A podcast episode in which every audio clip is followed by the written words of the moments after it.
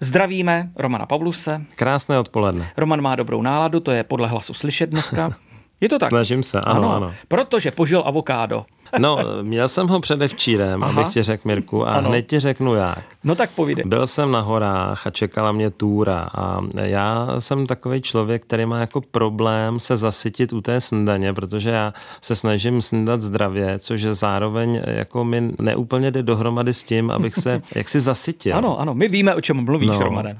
Teď jsem si říkal, udělám si pořádný hemenek ze tří vajec, pěti plátků šunky, plnou pánvičku, vedle toho sporáku leželo avokádo. Já jsem ho rozkrájel a dal jsem ho na ty vajíčka.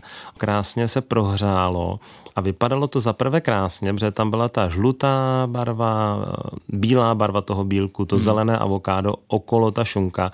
A musím říct, že to teda bylo fantastické. Bylo to takový fusion, by se řeklo. No, Myslím si, že v Mexiku, odkaď to avokádo pochází, tak o tom určitě ještě neslyšeli. No teď jsem to chtěl říct, nastal čas, Romané, abychom také naše nápady, byť s jejich potravinou, vyváželi do zahraničí. Ano, no ano. ale tohle je výborný tip, skoro bychom se mohli i loučit, abych hned utíkal se to zkusit. Dobře, ale tak eh, pojďme ještě k avokádu jako takovému. Na co je třeba potřeba dávat pozor při koupi a pak při vaření? Předně, když eh, si kupujeme avokádo v obchodě, tak eh, musíme dát pozor na to, abychom si koupili už zralé avokádo. Takže Aha. pokud je kameně tvrdé, tak určitě nebrát. Můžeme si ho koupit, ale musíme počítat s tím, že musí takzvaně dojít. A, takže ho doma necháme ještě někde na polici, zabalené třeba v pečícím papíru nebo v novinách. Ta ideální varianta je, když koupíme už eh, dozralé avokádo, když s ním tady chceme pracovat. Ta konzistence by měla být, eh, jako když necháme při pokojové teplotě změknout máslo, možná mm-hmm. o trošičku pevnější.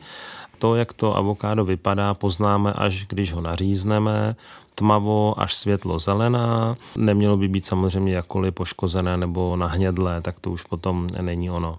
Stále tedy popisujeme avokádo, když se tedy chystáme pracovat s touto potravinou. Jak při vaření, Romane? Používáme ho asi nejběžněji do různých salátů nebo obložených chlebů. Musím říct, že takový celozrn chleba s avokádovou pomazánkou, eh, doplněný třeba o nějaké restované ořechy, je opravdu fantastická záležitost jinak eh, v kombinaci třeba s kozím sírem. V teplé kuchyni jsem avokádo také párkrát viděl, například půlku toho avokáda ogrilované nebo rozpečené v troubě s nějakou náplní, třeba nějakých fazolí. Sám musím říct, že si asi užívám avokádo víc takhle za studena. Jak si to teď eh, popsal, to je asi tedy nejznámější využití, dá se to tak říct?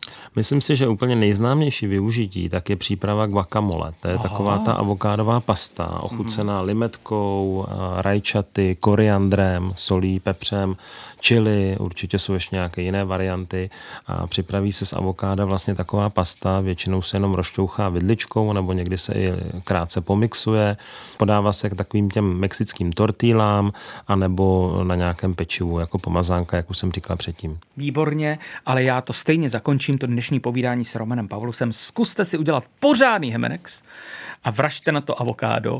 Budeme světoví a budeme to, Romane, vyvážet do Mexika třeba. Já myslím, že až to uvidí, tak eh, si to oblíbí určitě.